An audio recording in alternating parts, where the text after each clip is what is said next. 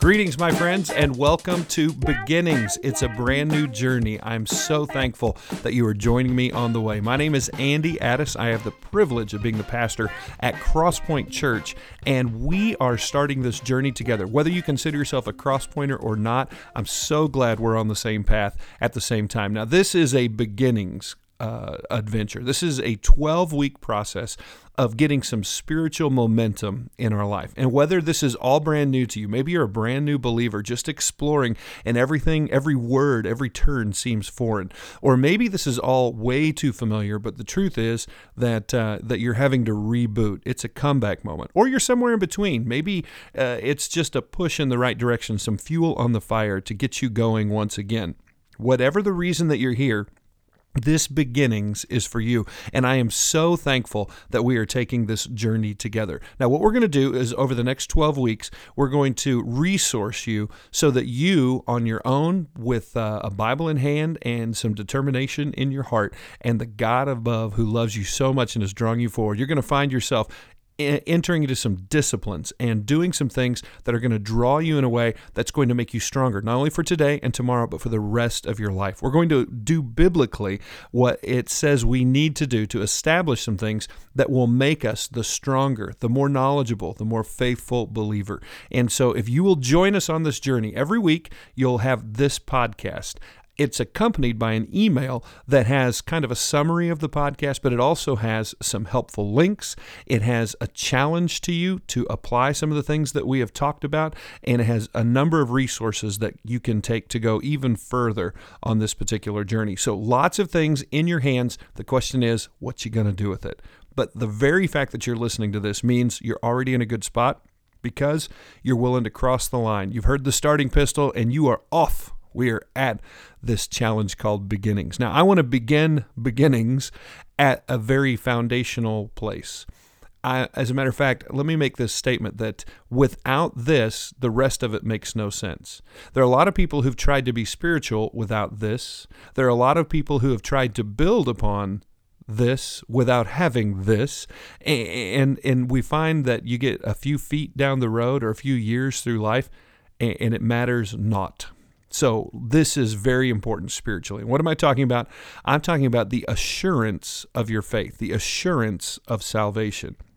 The foundation of everything spiritual is salvation. Everything spiritual is salvation. That's why there are those who don't have a real relationship with the Lord, but maybe they've studied a lot of scripture, or there are those who consider themselves spiritual, but they have no relationship with Jesus. And we can get some weird ideas and, and, and we can have some confused expressions. The foundation of everything spiritual is your salvation. Now, let me define salvation it is God's rescue of those lost in sin, but saved by grace through God and the work of his Son, Jesus Christ. Let me try that one more time. Salvation is God's rescue of those lost in sin. That would be all of us, but saved by the grace of God through the work of Jesus Christ. Now, with that being the case, we admit we were lost, and only by God's good grace did He provide the wonderful gift of Jesus Christ, and that's what rescues us.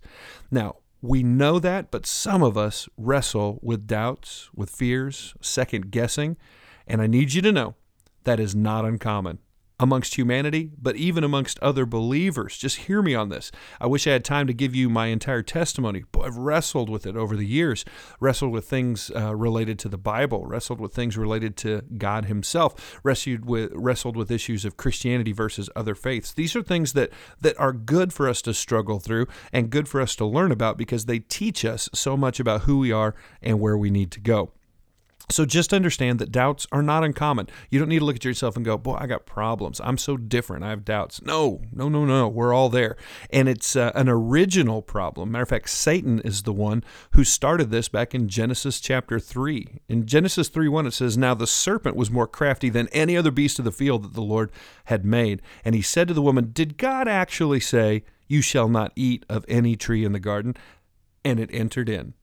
Doubt entered into humanity. So just understand you are not alone on this. Even the biblical writers, thousands of years later, they experienced doubts and they expressed a need for God to meet them at their moment of doubt. Psalm 51 is David writing, uh, the great King David, the writer of the Psalms, and he says, Restore to me the joy of your salvation and uphold me with a willing spirit.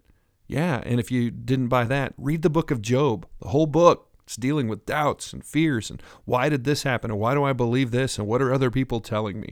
So just approach the issue knowing this. If you've ever struggled with a doubt, ever struggled with a fear, you're in good company. Now, where do these struggles and where do these doubts come from?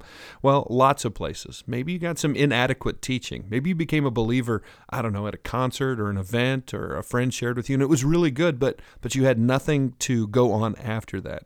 Or maybe in your own life you call yourself a believer, but you've neglected prayer and Bible study and worship, and out on your own you thought, I can handle this, but now you're starting to feel some doubts. It's commonplace that they come up. Sometimes uh, we've been taught inadequate things. We have been instructed, but we've been instructed wrongly that you're not really a believer unless, or you really don't have Jesus unless.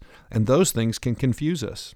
Other times, we may be experiencing something in our own life uh, a circumstance, a difficulty, a trial, a tribulation, emotional, spiritual, mental, and it causes you to doubt. It causes you to really experience and express yourself in ways that you never thought you would. And finally, you know, the reality is the Satan that we talked about a moment ago who who brought doubt to us and the world, we use that term all the time, Satan and the world, there's a strong desire outside of us to cause a question and to move us away from what we claim to believe. But you need to know this God's desire for you is to have confidence. He wants you to be absolutely confident, joyous, and sure of what you believe. 1 John 5 11, 12, and 13. Let me read this to you. And this is the testimony that God gave us eternal life, and that this life is in His Son. Whoever has the Son has life. Whoever does not have the Son of God does not have life. I write these things to you who believe in the name of the Son of God, that you may know that you have eternal life. Man, that doesn't sound like a God who wants you to waffle and waver. It sounds like a God who says, I want you to know what you believe. I want you to be confident in that. And so that's where we need to stress. If you today call yourself a follower of Christ and you struggle with doubts, you're not alone. But God's desire for you is to move past that, to grow in maturity so that you can have an absolute confidence in who He is and what He's doing. Now, how do you do that? How can you know? Why can I know that I am saved? Why can I know that salvation is mine? 1 John 1 9. Here it is. It says, If we confess our sins, he is faithful and just to forgive us our sins and cleanse us from all unrighteousness. Man, I love that. I'm going to read it one more time. It's that important. If we confess our sins, He is faithful and just to forgive us our sins and cleanse us from all unrighteousness. Matter of fact, 1 John 1 9, that's our memory verse for this week in our series called Beginnings here. I want you to note two things. What do we do? What's our responsibility? Confess. Now, What's God's responsibility? To be faithful, to be just, to forgive, and to cleanse. You see, it's all on Him. The reason you can have confidence in your salvation is that it's not what you can do, it's what He has already done. It's not what you can provide, it's what He has already provided. We have confidence not in who we are or what we believe or how well we do this. Do we say the right prayer? Do we act the right way? Do we read the right version? Oh my goodness gracious, that ain't never going to happen. If it was on you, you'd be messed up just like me and we'd be lost forever. But because it's on God, He is the one who is faithful. He is the one who's just. He's the one who forgives, and He's the one who cleanses. And that's why we want to memorize that verse. For when any doubt washes upon you, when any failure comes into your life, you need to remember it's not about me, it's about Him. And we can return to Him with confidence because he is the one who does the saving, and we can be assured of that. Now, some people have struggled with uh, a concept called losing your salvation. Well, what if I was saved and I was sure of that, but man, I, I really messed it up and I'm sure I lost it? Jesus' own words in John chapter 10 says this My sheep hear my voice, and I know them, and they follow me. I give them eternal life, and they will never perish. If, you, if you're at a place where you can do this, I want you to say never perish. Ready? One, two, three never perish. They will never perish. And no one, Okay, I'll count three. Say no one. One, two, three. No one will snatch them out of my hand. My Father who has given them to me is greater than all, and no one is able to snatch them out of the Father's hand. I and the Father are one. So here's the deal you didn't earn your salvation, so you can't unearn your salvation. I know we've uh, heard a lot of different things and we believe a lot of different things, but as a believer, what does God's word say? What are the what do the words of Jesus say? He says, "Those who are mine, who follow me, will never perish. Doesn't say they'll never perish if they stay right, if they stay clean, if they stay near me. That's not what it says. It says no one, no one has the ability to snatch them out of the Father's hand. And you know what's incredible about that? That no one includes you. You can't get your own self out of this predicament. You are in God's hand. And according to God's own word, you can't be snatched away. Now, for you and I, that's good news because we'll never live perfectly. Even those of us who love Jesus so much and are trying so hard, we'll all mess up. We'll all fall away. We'll all go through periods of time. Some of you who are listening to this have been far from Him for years and years and years, and you wonder, would He ever take me back? Yes, He'll take you back. The reality is, He never left you. You may have turned your back on Him, but He's been with you the entire time.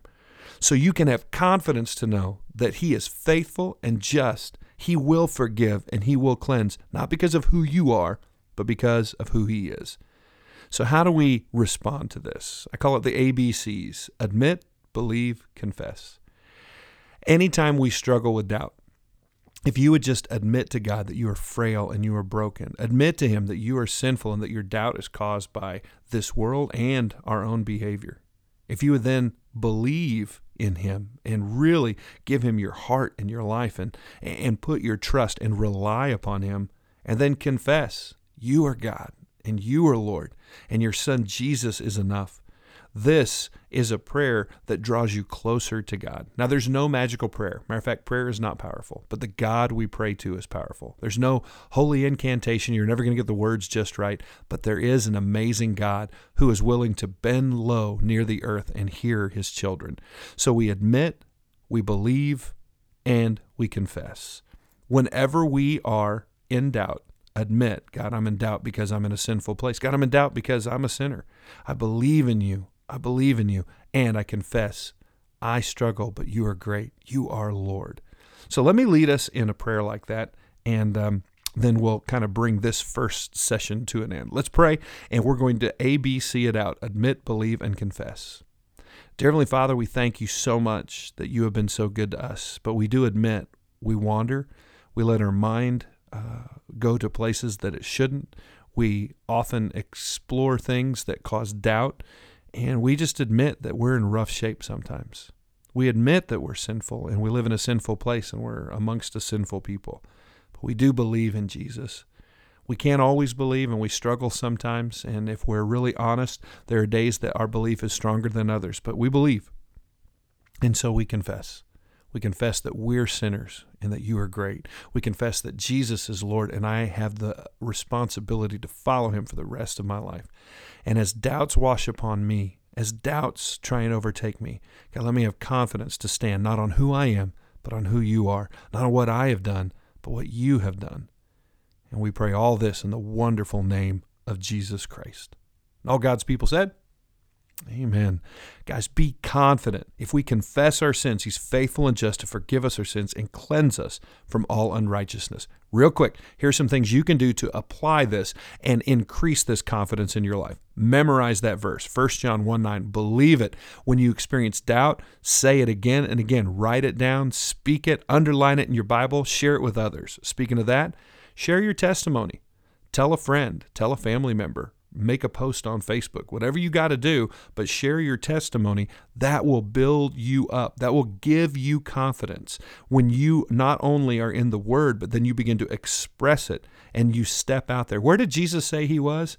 If you will go into all the world and make disciples of all nations, baptizing them in the name of the Father, the Son, and the Holy Spirit, I'll be with you to the very end of the age. Jesus is with us when we testify, when we're out there.